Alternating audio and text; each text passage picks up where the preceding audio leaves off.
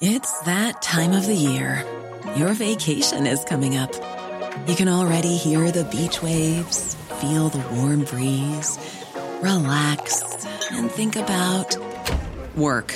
You really, really want it all to work out while you're away. Monday.com gives you and the team that peace of mind.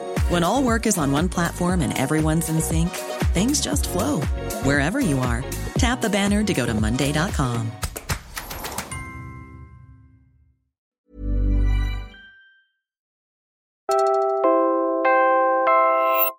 You're listening to Puma Podcast. Hi, I'm Bella Perez Rubio, Puma Podcast, and this is Teka Teka News. In this episode, Glorious day, glorious day. Beginning of my vindication.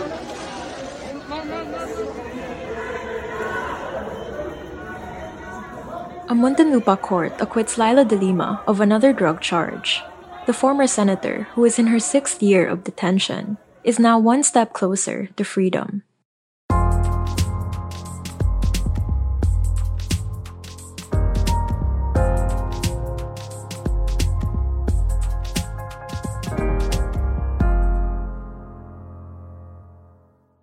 I'm attorney Rolly Francis Cipioro. I'm part of the legal team of former Senator Laila de Lima.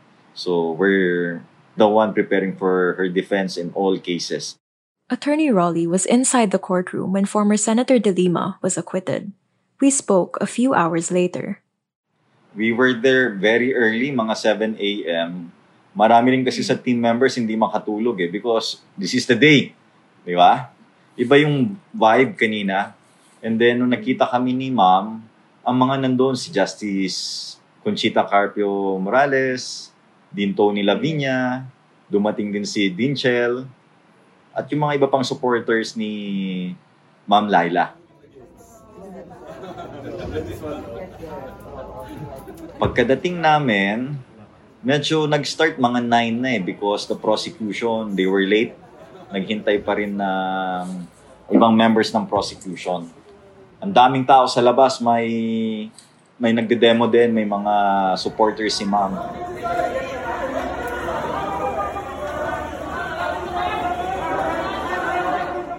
We, we chose, no, the defense and the prosecution chose to have the dispositive portion na lang. Wag na yung entire, the entire decision. The, the decision ay 39 pages.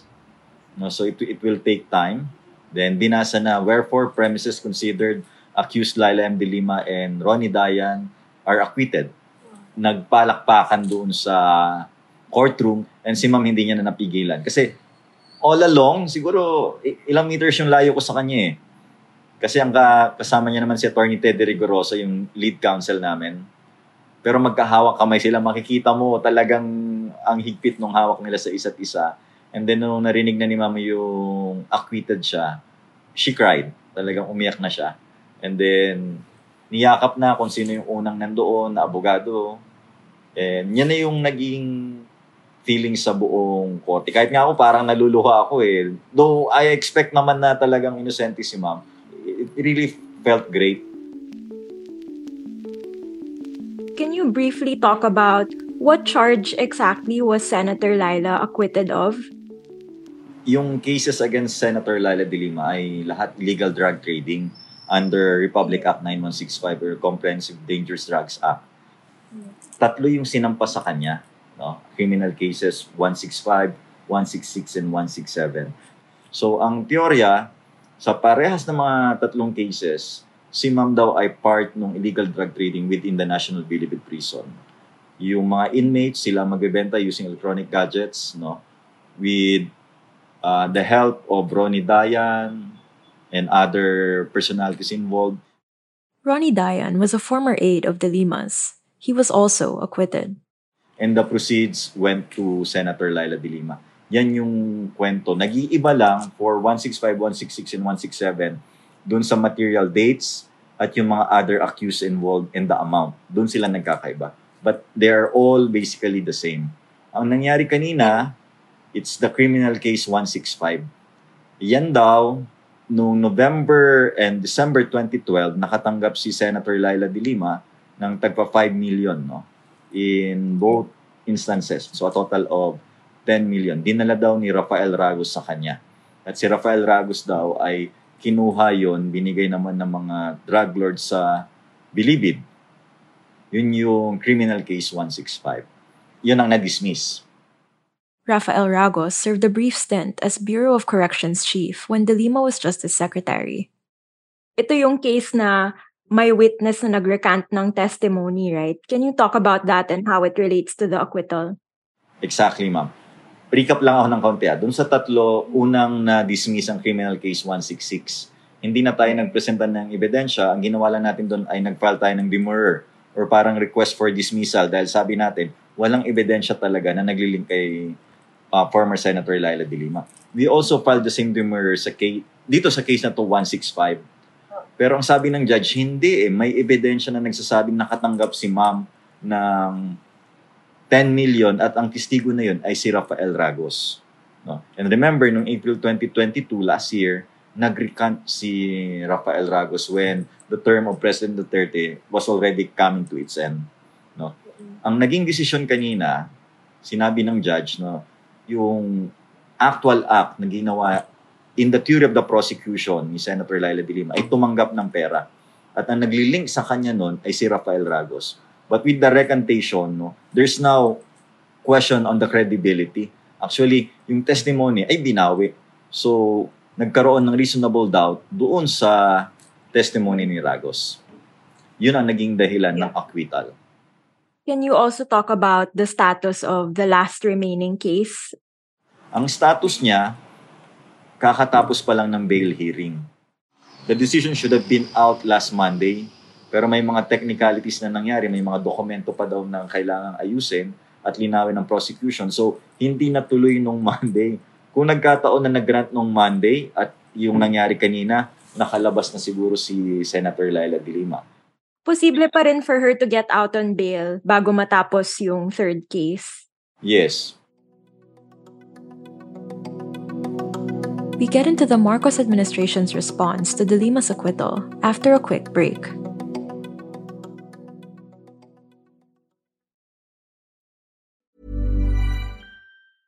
Hey, I'm Ryan Reynolds. Recently, I asked Mint Mobile's legal team if big wireless companies are allowed to raise prices due to inflation. They said yes. And then when I asked if raising prices technically violates those onerous two year contracts, they said, What the f are you talking about, you insane Hollywood ass? So to recap, we're cutting the price of Mint Unlimited from $30 a month to just $15 a month. Give it a try at mintmobile.com slash switch. $45 upfront for three months plus taxes and fees. Promo for new customers for limited time. Unlimited more than 40 gigabytes per month. Slows. Full terms at mintmobile.com. Hey, it's Ryan Reynolds, and I'm here with Keith, co star of my upcoming film, If, only in theaters, May 17th. Do you want to tell people the big news? All right, I'll do. Sign up now and you'll get unlimited for $15 a month in six months of Paramount Plus Essential Plan on us. Mintmobile.com slash switch. Upfront payment of $45 equivalent to $15 per month. Unlimited over 40 gigabytes per month. Face lower speeds. Videos at 480p. Active Mint customers by 531.24 get six months of Paramount Plus Essential Plan. Auto renews after six months. Offer ends May 31st, 2024. Separate Paramount Plus registration required. Terms and conditions apply if rated PG.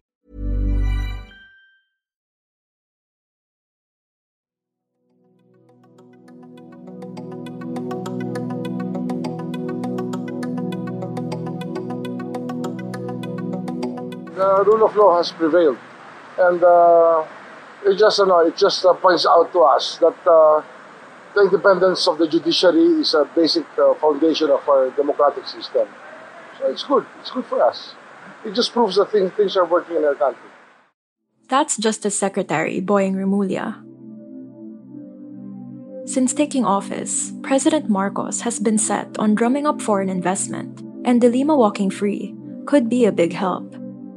The European Union has also made clear that the Philippines risks losing its trade perks if we fail to address alleged human rights abuses, including De Lima's detention. In February, a member of the EU Parliament said releasing De Lima and rejoining the International Criminal Court would indicate that the Philippines wants to keep its trade perks, granted under the Generalized Scheme of Preferences Plus, or GSP Plus. Several US and EU lawmakers have also called for De Lima's release. Many of them have gone to see her.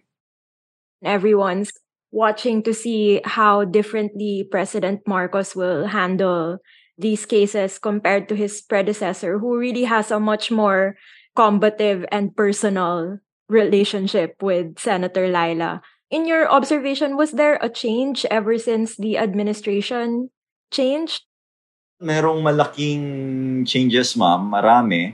Una, yung nawala lang yung mga tirada against former Senator Laila de Lima. Malaking bagay yun eh. Because if you can remember, the President Duterte during his term, talagang sinasabi niya, guilty na si ma'am. No, siya mismo yung nagkakaroon ng mga statements, even the spokesperson, Harry Roque, no, ang laging declarations ay guilty na si former Senator Laila de Lima. But in this case, uh, BBM, wala siyang mga ganong statements. And actually, if you can remember the incident na sa Camp Crame, yung napasok yung mismong cell ni Senator Laila de Lima ng mga terorista at ginawa siyang hostage. No? Right after that, si President Bongbong Marcos nangumusta sa kanya if she's okay. May statements na si President Bongbong Marcos na acknowledging there were abuses in the drug war. Malaking bagay yun ha. For us, Yeah. what happened to Senator Laila de Lima ay isa sa mga malaking abusong ginawa nung administrasyon na yun. Trump up charges, mga perjured witnesses, malaking abuso talaga. Here's what Marcos said at the Center for Strategic and International Studies earlier this month. And in my view, what had happened in the previous administration is that we focused very much on enforcement. And because of that, uh, it could be said that there were abuses uh, by certain elements in the government, and uh, that has caused uh, some concern uh, with many, um, many quarters about the human rights situation in the Philippines. After her victory at court last week, Lila de Lima returned to her quarters in Camp Crame. Last year, I saw her there for an interview, but I wasn't allowed to record it, and members of the prosecution, Justice Department lawyers, were there to observe. I sat across her in one of Camp Crame's spare rooms, a table between us and a fluorescent white light overhead. I asked her what a typical day for her was like in detention. She told me she wakes up between 4:30 and 5 o'clock a.m. to pray, exercise, and get her chores out of the way. From 8 to 5, she does her paperwork brought to her by her staff. She also tends to her small garden and her many pets, more than 10 stray cats and dogs. She reads to pass the time in the evening and goes to bed between 10 and 11 p.m. One of her dogs, Venus, who was with her when she was held hostage last October, has since passed away. Naiyak nga siya noon eh kasi lalabas na tayo. Sabi niya doon kay Venus doon sa dog niya. Tapos yun nga, pero may infection daw na nangyari na namatay. Sayang. Kasi isasama niya talaga pag uwi. Isasama niya sa pag uwi. Lumaki na yung aso sa kanya eh. Mula sa maliit. Sobrang mahal na mahal ni ma'am yun. Kasi kasama niya talaga. Kasama niya lagi. At the height of the pandemic, her world grew even smaller. For nearly two months, no one was allowed to visit her, and her loved ones passed away in the meantime. Among them was her sister in law, who she was unable to visit because her request for furlough was denied. She told me she missed the small things too going to the grocery, long drives, ballroom dancing, and Mass at Our Lady of Manaog Church. Attorney Peoro says Lima could be out as soon as next month. But if the prosecution decides to drag out this last case, it could be another two years. Hindi pa klaro kanina kung anong gustong gawin ng um, prosecution. Pero bago kasi yung trial, sa pre-trial order, nakalagay marami talaga silang testigo, just like in the other cases. In criminal cases 166 and 165, mga 22 witnesses ang napresenta nila. So kung they would go that way, baka may mga 12 pa silang ipipresenta. So gusto natin, sige, habang nagpipresent kayo, no, give us provisional liberty para nasa kalayaan naman na si Senator Laila de Lima. Pero isa ring posibilidad, sabihin nila na we would no longer present any witnesses, okay na kami sa sampu. Pero lahat kasi ng mga testigo na yon naging in favor pa nga kay Senator eh. So tingin namin, ipipresent nyo pa rin ba yung mga same witnesses na yon?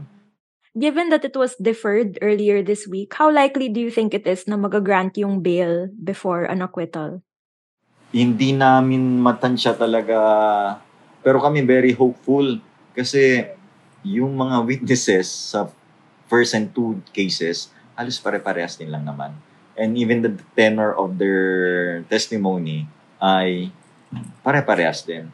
No? So, we're hoping na sana makita ng judge na the evidence of guilt is not strong against the accused former Senator Laila de Lima. And that was today's episode of Teka Teka News. Again, I'm Bella Perez Rubio. This episode was edited by Pidoy Blanco. Follow Teka Teka News on your favorite podcast app or listen to us for free on YouTube. Thanks for listening.